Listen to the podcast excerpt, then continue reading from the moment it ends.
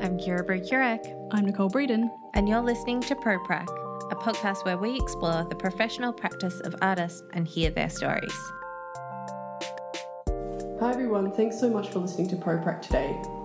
Today we come to you from Brisbane where we are out of the recording studio again and visiting the home of artist Bridie Gilman. We are joined by herself and some um, birds and dogs, so if you hear some background noise, that is a Dot and a crow that's fallen out of the tree. Bridie Gilman is a multidisciplinary artist whose practice spans painting, photography, sculpture, and video. Drawing from her childhood spent in Indonesia, ideas of place, our experience, and memories of a place underpin her work. Bridie is an emerging artist based in Brisbane who completed her Bachelor of Fine Arts with honours at Queensland College of Art in 2013. Since graduating, she's conducted residencies and exhibited in Indonesia and Malaysia, as well as domestically throughout Australia.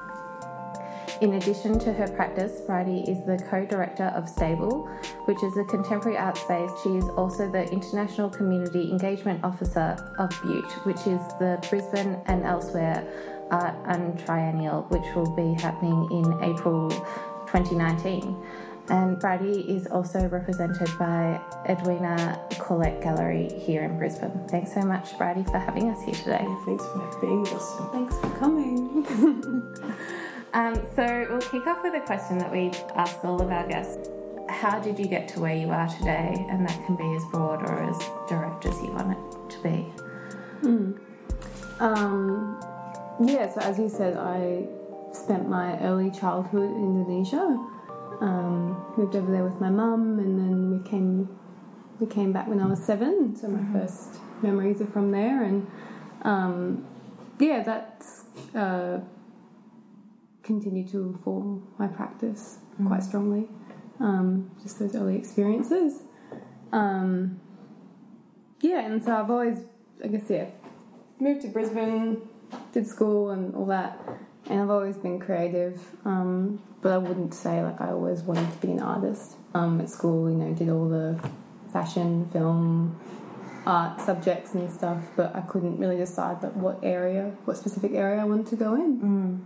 Um, and it was actually my mum who suggested fine art um, because it's a good broad background for any creative field. Yeah. Um, so, yeah, I started a fine art degree and I was saying, I don't want to be a starving artist or anything. Did you go straight from high school into? Uh, no, I take had a year of um, like business and creative industries, like a double Hmm. degree, and I hated it. really hated it, business. But I thought I'd try that path. and, um, Mm, Do you You find any part, sorry to interrupt, do you find any part of that that you actually use kind of now as a, or it was all just very brief and um, short lived or? I mean, I guess like business and economics is like not totally foreign to me. Kind of grew up in like a household that was more in, in that side. Um, but yeah, I was just, I realized how unhappy I was in that type of area and that type of big uni as well. And then I started um, fine art at QCA, and it was like I found my people. Yeah. people who thought like me, and it was small, and you just meet people by running into them in the stairway, and it was so lovely. And you know, I wanted to move away from Brisbane and stuff before that, but now here I am. I'm still in Brisbane because I think because of that community that I built through university. Um, it's so amazing. And you you're such a huge part of the community too. Here, having your space as well. That it seems like not only are you participating, you're really facilitating as well within the community, which is really, I think, an amazing thing for people to be giving back as well. Thank you. Yeah, uh, yeah, I don't know if I'm a huge part, but like, um, yeah, it was definitely felt like I'd shown and the community had given me so much, and I, like, artist run spaces are a really big part of the art scene in Brisbane, and um, yeah, I just wanted to contribute to that, I suppose. We had the space. Um, so it's underneath my house. For those who don't know, and um, I love that about Brisbane. Yeah, it's something that you don't have in Melbourne, and it's just it's so great. mm, we just use what we got, kind of thing. And um, yeah. For those who don't know, I think that's quite a fairly common kind of thing in Brisbane. Is that right? yeah, Yeah. yeah. Um, artist run spaces in sheds at the back of homes, and um, I suppose I think the architecture of Brisbane really helps that because uh, the, the classic Queenslander style, you know, often like share houses and stuff, are lifted up, and there's often a really big space underneath the house, which can be turned into, you know, often they're people's studios, or or yeah, it can be turned into an art space. Yeah. and we just don't have that many spaces in Brisbane, so we just gotta Use what you've got. yeah, but they're an integral part, Mm-hmm.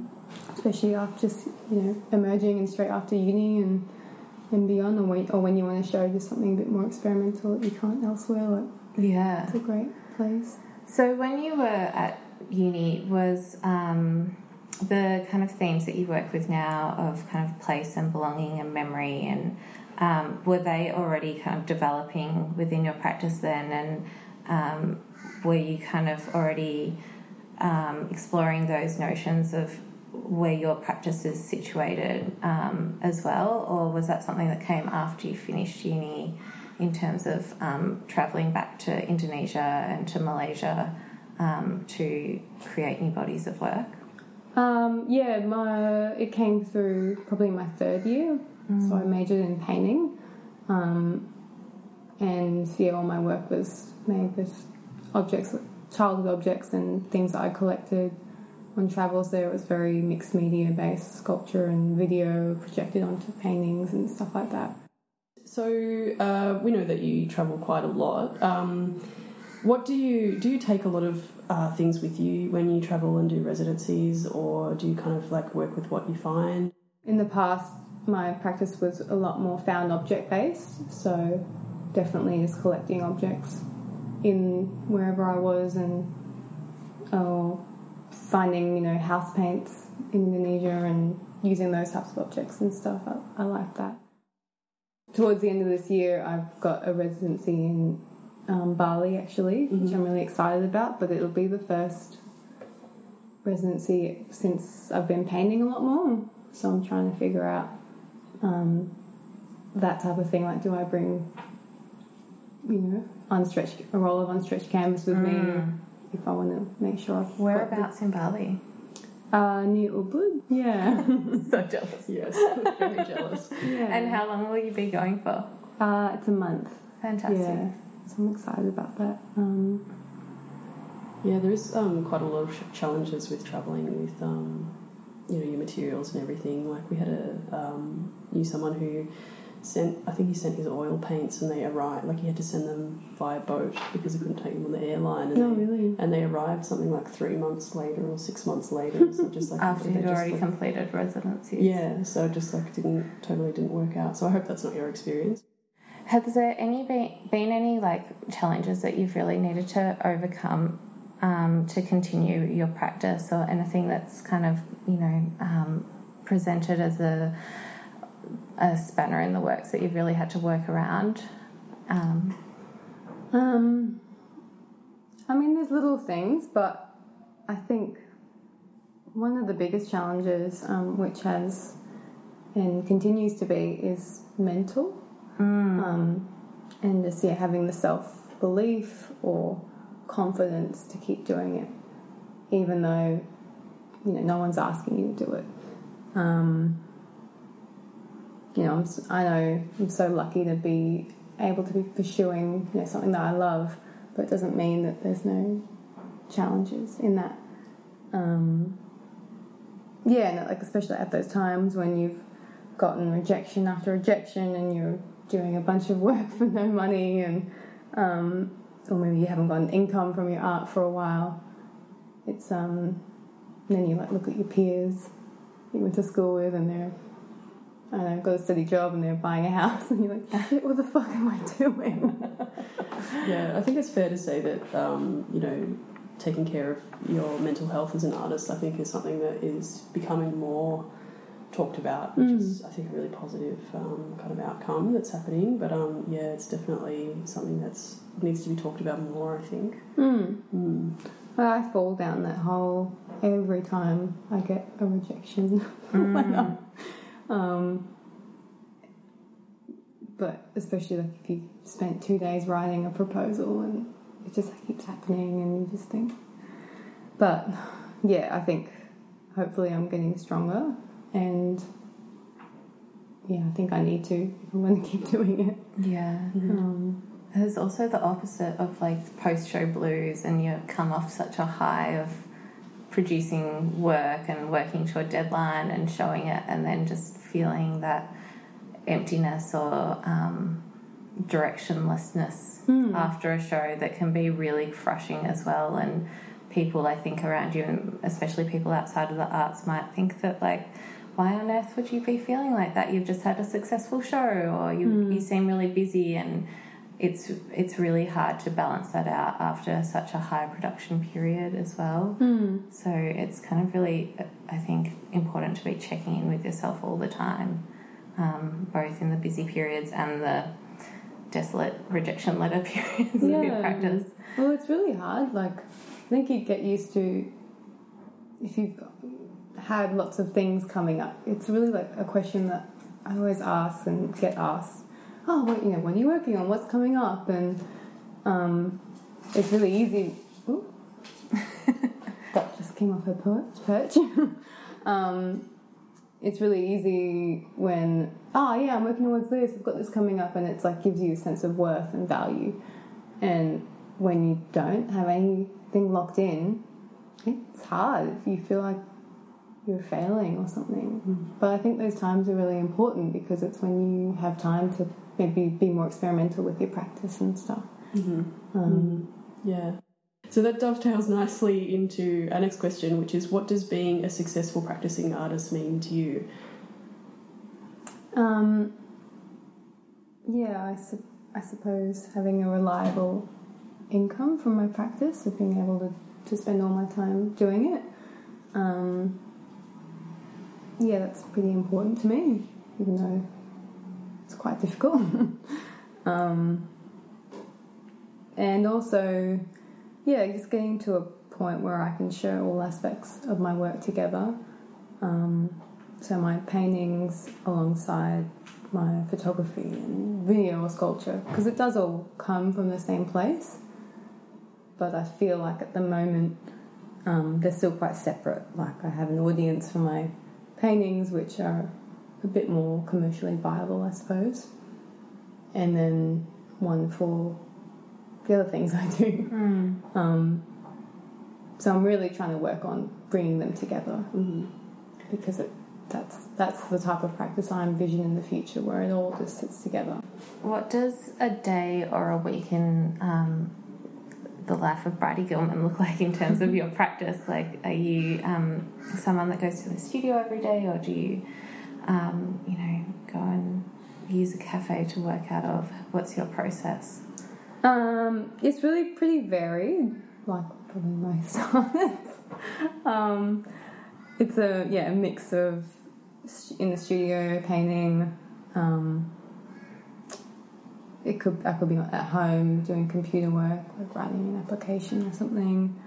Um, Do you keep like computer work separate from in the studio? yeah, I do. I try and do studio, uh, computer work at home in the mornings.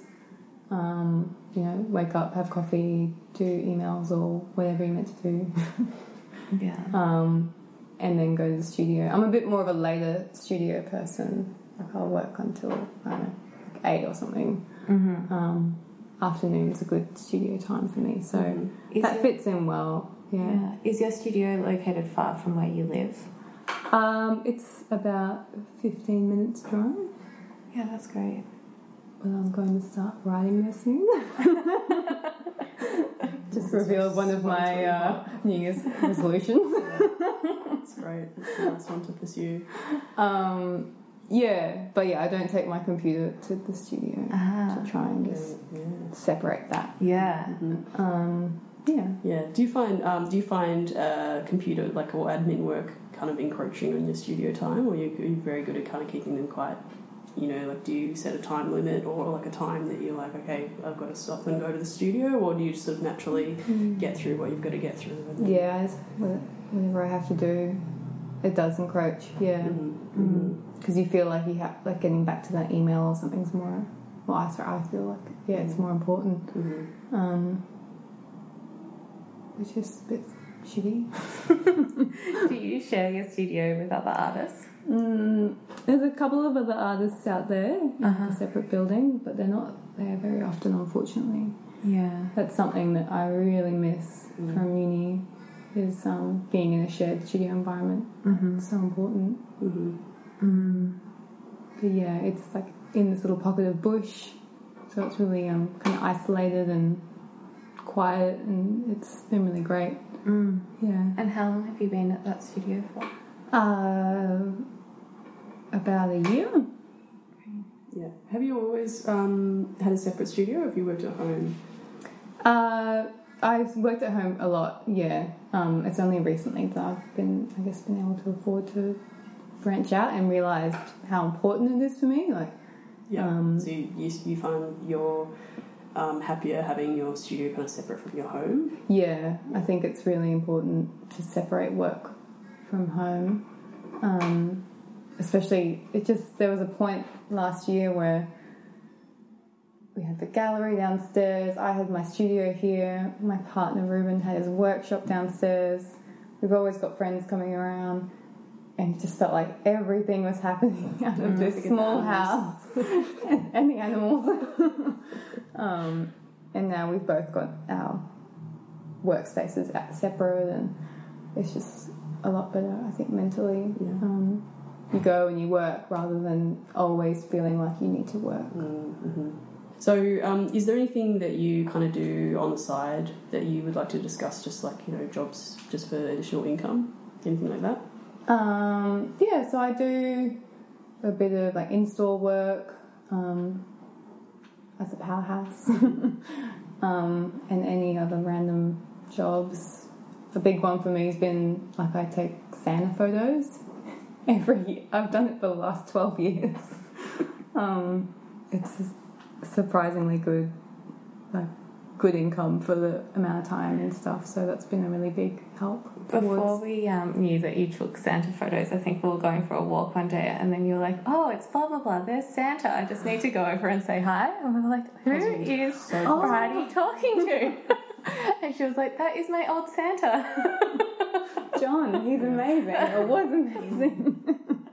and that's when we discovered that you would take Santa photos. I was amazed. Mm. So great. Yeah, it's been a big part of my life.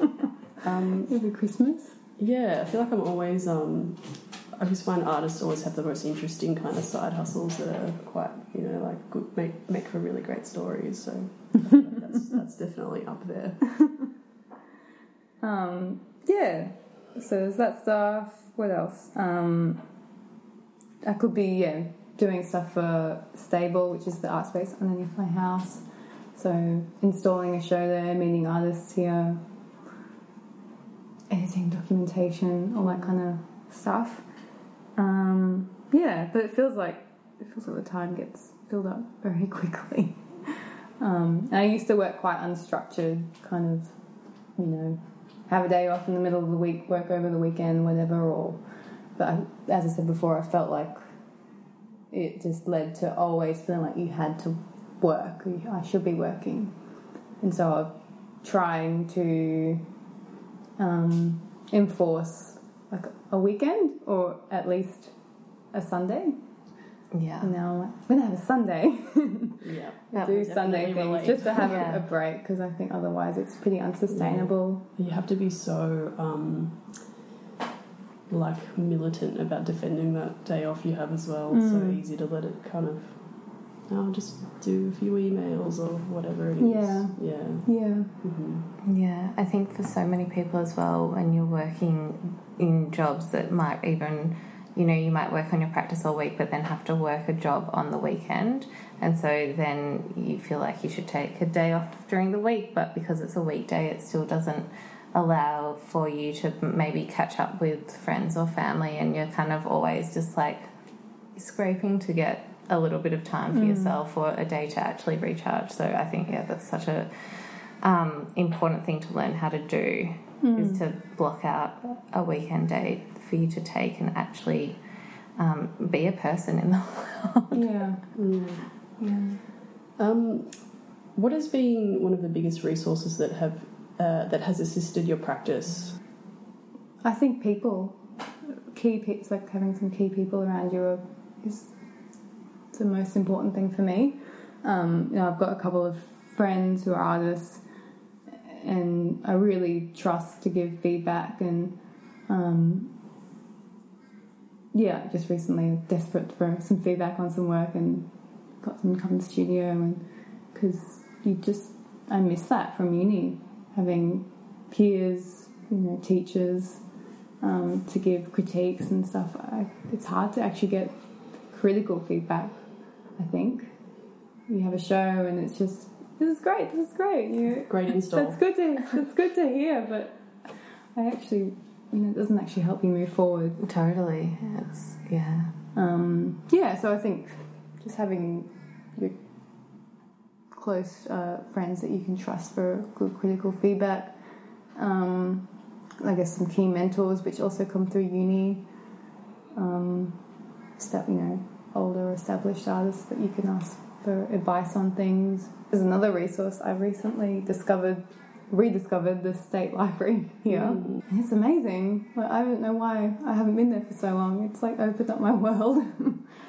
Yeah, books. It's like you forget they exist. yeah, but they're, they're online Yeah. database Yes, and of course. all of these videos that you can access, documentaries online, like incredible. I like, yeah. I actually frequently find um, when I'm looking up a book or like a, particularly like something quite obscure, like a you know a VHS tape from you know like from something that's really you know out of the way. It'll always be in Queensland, Oh, really? like a university library here or like in a state library. Yeah. I'm just like, why? so unfair. Yeah, but you used to like at uni have access to all those journal articles and stuff, Mm. and I've tried doing research since, and oh no, the internet. I don't know. Google books and stuff drives me nuts. So Any advice that you wish that you had received when you were starting out? I feel like I'm such a baby still, and I'm, I'm not sure if I'm really in the position to be giving advice. Mm. What, do, But- what do you wish you would have known? You Yeah. know, like I have learnt some things, I suppose. um, oh, things like, you know, the importance of documentation. Um, I just didn't care about that stuff when I was younger, and now it's like all about the documentation um, and having like presenting it on a good website and everything. And yeah, I guess they didn't at uni. They didn't really tell you that essentially you're running your own business. You know, you got to be the photographer, the you know finance person, the um, social media person, the writer, the maker, the speaker. Like, and it's really difficult. Like, some somewhere within it all, you have to find time to actually make the work that you're trying to spook. so true. Um, yeah. And I suppose just the whole like getting used to rejections thing, growing a thick skin. Um, I recently heard, a, yeah, well established artists talking about rejections, and I was like, oh, you get them too? Oh, great. Made me feel a lot better. It's really interesting the things that people, um, yeah, think think about, or you know, maybe that they missed and wished they had have been kind of aware of. I think it's quite it's quite telling. I think. Yeah, well, I kind of, I'm constantly saying, shit, they didn't teach me that in uni.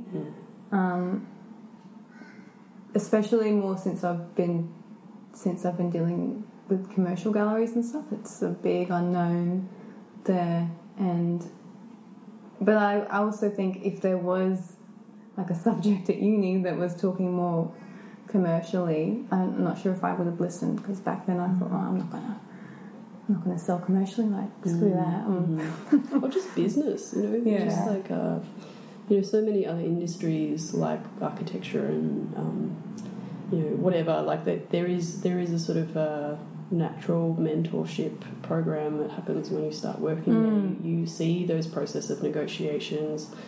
You know, happening, so you learn as you go along. But like, I think artists are quite frequently just thrown to the deep end. Yeah, exactly. They've got no one to, to, you know, people can be really lucky and, and yeah, uh, manage to get those um, kind of uh, contacts and, and mentors that they can ask questions. But I think, yeah, quite often it is it is a sort of part of the kind of, uh, you know, arts education in Australia that is kind of sorely lacking.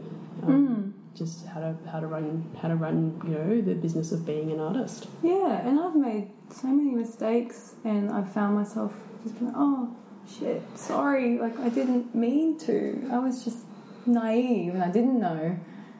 And then sadly, I think some some people aren't mindful of that. That you know, there's no handbook. Mm. And really practical things as well, like how to do your tax. That is something that, Mm. um, and maybe it's not for the university, but maybe it's for different institutions to provide public workshops for people to learn how to, yeah, how to manage yourself as a small Mm. business, how to do your taxation in terms of kind of the logistics of how to, you know, document how many kilometers you travel to, Yeah, um, Mm. those kind of It's really like simple things. negotiating contracts. Yeah. yeah, And like when you're working for an organization or doing a project for someone, how do you document that so that you can give over that information so that you actually get recon like compensated for your time and your labor? And it's then- not stolen from you. yeah. Mm. Mm. So it's um, there's so many little things that it's we need to make a package. We're going to write that book, damn it. you should. Every university ProPrac, the handbook. yeah, well, yeah. As I said, I, I had an, a class called Professional Practices or ProPrac, and it it touched on things, and it was helpful. But yeah, it need, there needs to be in-depth. more, I think. But then, as I said, maybe you wouldn't have listened. I'm not sure if I would have listened. Mm. One of those things that you only learn because you fuck up. So we wanted to go and do an MBA directly after doing our, you know, uh, undergrad degree. Yeah. Is there anything um, that is going to be kind of coming up on the horizon for you, um, project wise or exhibition wise, or obviously you're going to be doing the residency in. Bali as well? Um, well, at the time that this is probably aired, it probably would have already happened, but at the moment, I'm working towards yeah a solo show um, of paintings up, here in Brisbane, um, and then also yeah I've got a group exhibition coming up at Casula Powerhouse with um, yeah five other artists who we formed a collective called Woven, and um, we, yeah, we all have a connection to Indonesia, and we've shown this is our second exhibition now, and yeah, it's been really wonderful working with them. Um, they're all Sydney based, but yeah, wonderful to work alongside and um, to just have like conversations with really inspiring women with things that we can talk about, like in common and stuff. Thanks so much, Bridie. That was really fantastic, and I think there's a lot in there for people to go through and unpack about um, from your checking in with your mental state to stru- how to structure your day in different ways to be most effective. Um, so I hope everyone's enjoyed listening to today. Thank you so much for being with us. Thank you so much for inviting me. I'm really humbled Ah. that you think I've got something to share. Um, so, for those listening, where is the best place for them to view your work if they're not able to go and see a show? Um, probably at my website, which is just bridiegilman.com. Easy. Great. And are you on Instagram as well? Yeah. Great. Also, we'll link to that. Gilman. Yeah. Fantastic. Great, thank you. Awesome. Thanks so much, you. guys.